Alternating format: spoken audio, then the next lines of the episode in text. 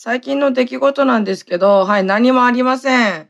東京からこの間帰ってきてから、もう相変わらずずっと引きこもってお家にいますね。そして本日もお酒飲んでません。全く飲んでません。相変わらず。ドクターストップかかってるんでね。飲んでません。そんな感じで、早速始めていきましょう。独身アラサー女の毒ラジオ。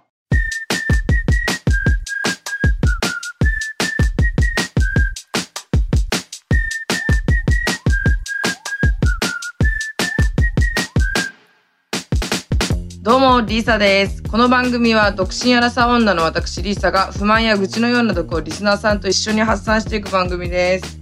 本日は、お金の話をしたいと思います。お金があると、安心する。そう、安心すると思う。何かあった時用とか、あったら安心するし、まあみんなそうだろうけど。でも、一銭も持ってないっていうか、ほとんど給料ない。逆に借金してる人でも、お金なくてもどうたらこうたらみたいな人いるしね。いろんな人がいるよね。昔彼氏と同棲してた時もお金本当になくて、もちろんね、外食もあんまりしないし、しないって言っても、やっぱりなんか焼肉食べ放題とかさ、お金ないない言ってるけど、焼肉食べ放題は行っちゃうんだよね。なんかお弁当とかさ、作るにしても、おかずすら買えない時とかもあったはず。当時から後先考えずにお金使っちゃう、本当に。今もだけどさ。今はもうね、クレジットカードを死ぬほど使うことはなくなりました。毎回、全部の支払いクレジットカードでしてて、全部の支払いっていうか、全部じゃないけどほとんどね、毎月絶対30万はかかってたのさ。なんだけど、ちょっと控えましたね。無駄買いを減らしました。無駄遣いっていうの。そう、無駄遣い減らしてみたんだけど、どうなんだろうね。で、その時に、10年以上前の話ね。同棲してた彼氏がね、すごくパチンコをやる人だったんですよね。貧乏なくせにね、結構長く、パチンコにつぎ込んでた気がする。パチンコとスロットだね。多分ね、週に2、3回ぐらい行ってたんじゃないかな。で、私と休みが被ったら、よく朝早くから、開店前から、並んで、一緒にパチンコしてましたね。私はもう1万円以内、3000円とか5000円でパチンコしてて、彼氏は多分2、3万くらい突っ込んでたんじゃないかな。多分私が、これ以上もうお金パチンコに使いたくないってなって不機嫌になるから、早く終わらせたんじゃないかな。だって多分ひどい時、何十万、十何万とか何十万とか、使ってた気がする。あんま覚えてないけど、今考えるともう、ちょっと考えられないけど、まあ当時は楽しかった。パチンコ屋さんのご飯屋さんみたいなのあるじゃん。そう、そこでなんかカレーライスとかうどんとか食べて、そこもなんかワンコインとかで確か食えたんだよな。楽しかった、その時は。それで、その日に勝ったら焼肉行こうみたいな。牛角行こうみたいな。そう。超懐かしいですね。やっぱりでも、お金関係で喧嘩したことの方が、多かった気がする。あとその2、3万だけどお金を貸してたのよね。確かその時もパチンコしててちょっと足りないから2、3万貸してっつって私が下ろしてきてはいって渡してたんだよね。その後に別れて、別れたからもうもちろん帰ってこないじゃん。まあ、付き合ってても多分帰ってこなかったんだろうけどね。で、帰ってこなくて何ヶ月後かして連絡してさ、いや、本当に私困ってるんだわ、つって。その時別に困ってなかったけど、困ってるから本当にお金返してほしいって。申し訳ないんだけど、振り込んでくれないって言ったら全部振り込んでくれたんだよ、確かね。全額だったはず。よかったけどね。でもその前に、その人が全然お金返してくれなかったから、お父さんとお母さんに連絡したの、その人のね。そしたら、そのお母さんは、もう社会人なんだから、私に頼らないでください。めっちゃ怒られて。メールでね。で、彼のお父さんに連絡したら、リサちゃん本当にごめんね。迷惑かけてごめんねって。うん。二人には返信しなかったけどさ。あっそうと思って。イラつく。マジで。お母さんの方がイラついたよね。貸した私が悪いけどね、もう私が悪いなんて100の承知なんだよ。本当に。わかるじゃん。自分が悪いってわかるんだけど、イラつくんだよ。って思ってたんです、その時は。でもどうだろうな。ここ多分3、4年ぐらいね、ギャンブルとかしてないな。一番最後に付き合った彼とクリスマスにイルミネーション見ようって言ってたその前ぐらいに、11月ぐらいかな、それから12月の頭ぐらいに、ちょっと北部の方かな、ホテル泊まりに行って、リゾートホテルね。何やったかなんか一緒にクリスマスケーキホテルで食べたんじゃないかな。なんか焼肉も食べた気がする。焼肉どんだけ好きなんだよ。それで、その時に、そこのホテルに向かう途中に、ちょっとパチンコやってみない久々にってなって。彼はたまにスロットする人だったんだよね。でも私全然やってなかったからちょっと久々に行こうってなって。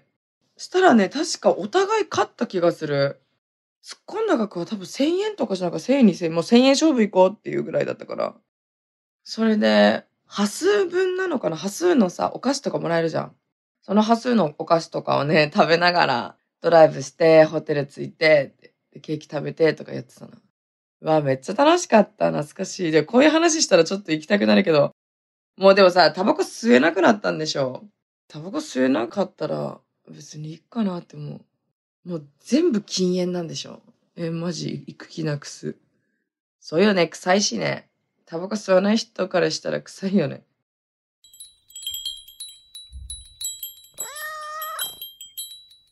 あと、それと、なんか福岡に旅行に行った時かな。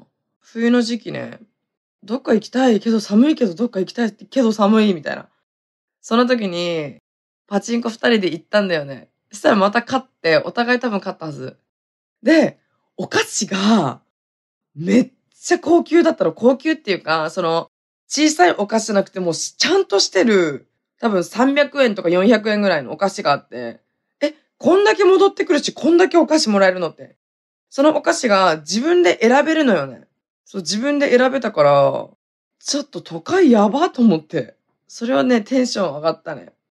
なんかね、クリスマスにスロット行くのどうなのって思うけど、やっぱなんか楽しかった、その時。多分一緒に行く人が一緒にいるだけで楽しかったから余計楽しかったんだめね、きっと。知らんけど。さ、マジで元彼の話しかないんだけどさ、現在進行形でいっぱい話したいの。ないんだよ。ないんだよ、マジで。別に友達のそういう話とか全然聞きたくないしさ。まあ、友達いないけど。TikTok 関連の友達しかいないけど。でもね、唯一連絡続いてるのが親友、沖縄にいるんだけど、その子はね、たまにちょくちょく電話するんだよね。そう、旦那さんのこととか子供のこととかね。今度ね、久々に飲むからね、めっちゃ楽しみなの。めっちゃ楽しみなの。そう、ちょっと、ラジオではね、言えないことをいっぱい話そうと思って。多分国際通りとかで飲むんで。でもさ、なんか声が特徴って言われるから、私、TikTok、ライブ配信では顔出ししてるけど、動画では顔出ししてないから、すごい顔が気になるっていう人がいて、ほとんどでも知られてないけど、やっぱ声でバレる。なんか桜坂の、バー行ったら、たまにバー小谷っていうとこ行くんですよ。そう、そこが好きで、たまに行ってるんですけど、そこで帰り際に、リサさんですよね、握手してくださいって言ってくれた男の子たちがいて、嬉しいと思って。それとかあとどこだっけな、クラブでも話しかけられた。TikTok じゃなくて YouTube 見てますって言ってたな。そう、ありがたいよね。何話そうとしたっけちょっと忘れちゃった。最近、本当にね、お話が飛んでしまうのよね。なんでだろう。あと最近、8月末にね、一時期すごいコラボしていただいてたオムライス兄さんっていう方がいて、その方が、また8月末に沖縄来るから、一緒にコラボしましょうって、コラボ動画撮りましょうって言ってくれてたから、私もね、もう3本か5本は絶対動画撮りたいと思って。だからそれまでに、ダイエットしようと思って。そう、ダイエットしたくない。でもさ、ダイエットってさ、やっぱりお金かかるんだよ。沖縄のもやし？高いんだよ。なんかさ、内地の子たちはさ、お金ないからもやし生活するって言って。もやし、あんだけ入ってて100円前後するやんと思って。でもすごいよね。なんか、よく聞くのが10円台とか20円台。すごい人なんか9円で買えたよって。どこの県ですかって思う。どこの都道府県にそんな9円で売ってるのって思う。高いよね。那覇市松山のマックスバリュー。そこで確か99円だったよ。低糖質とか、ビーガンとか、お金かかります。そう、だからどうしよう。まあ、しょうがないですね。タンパク質取ります。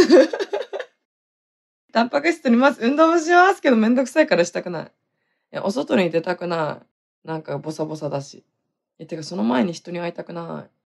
けど、なんか、こないだ友達と電話してて、リサ前に飲んだ時に、何にもしなくても10キロぐらい痩せたよねって言ってて、そんなことあったかなと思って。そしたら計算したら確かに前より10キロとまではいかないけど、7キロとかね、6キロ、7キロぐらい減ってたよね。何もしなくても。あれなんでだろうね。8月末までに10キロぐらい落ちてないかな。無理です。無理だよ。意味わかんない。なんかさ、お家で収録してるんだけど、収録するときに必ず猫たちがそわそわするんだよね。なんでだろう。大体いつも寝てるんだけど、ラジオ収録するときはそわそわするの。わかった。かわいいでしょ、うちの猫ちゃん。うん、よかったね。かわいい。声かわいいでしょ。私とそっくりなんだけど。ね、ミミ。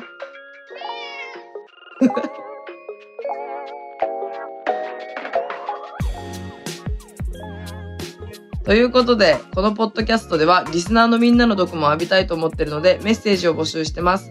概要欄にあるフォームから送ってね。この番組が面白かった人は番組のフォローと高評価、そして SNS での感想もお願いします。ハッシュタグ毒ラジオをつけてつぶやいてください。漢字で毒、カタカナでラジオです。それではまた次回お会いしましょう。バイバーイ。